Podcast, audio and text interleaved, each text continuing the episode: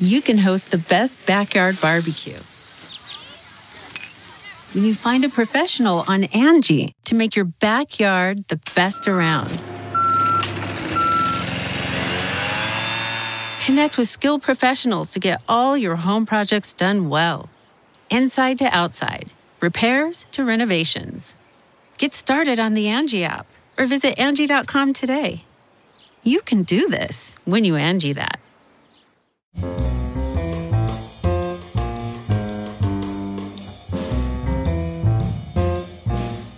This is Merriam Webster's Word of the Day for Wednesday, April 30th. Brought to you by Merriam Webster's Collegiate Dictionary, 11th edition. Available from your favorite bookstore or online at www.merriam-webster.com.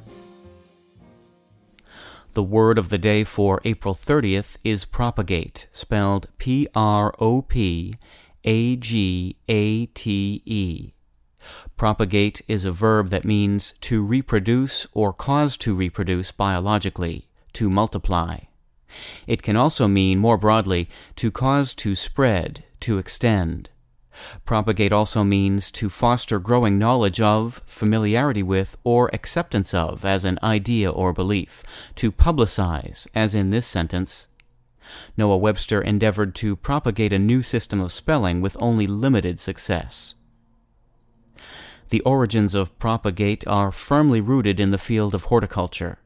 The word was borrowed into English in the late 16th century from the Latin word propagatus, the past participle of the verb propagare, which means to set onto a plant a small shoot or twig cut for planting or grafting.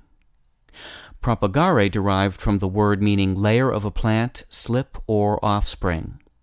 It makes sense, therefore, that the earliest uses of propagate referred to facilitating reproduction of a plant or animal.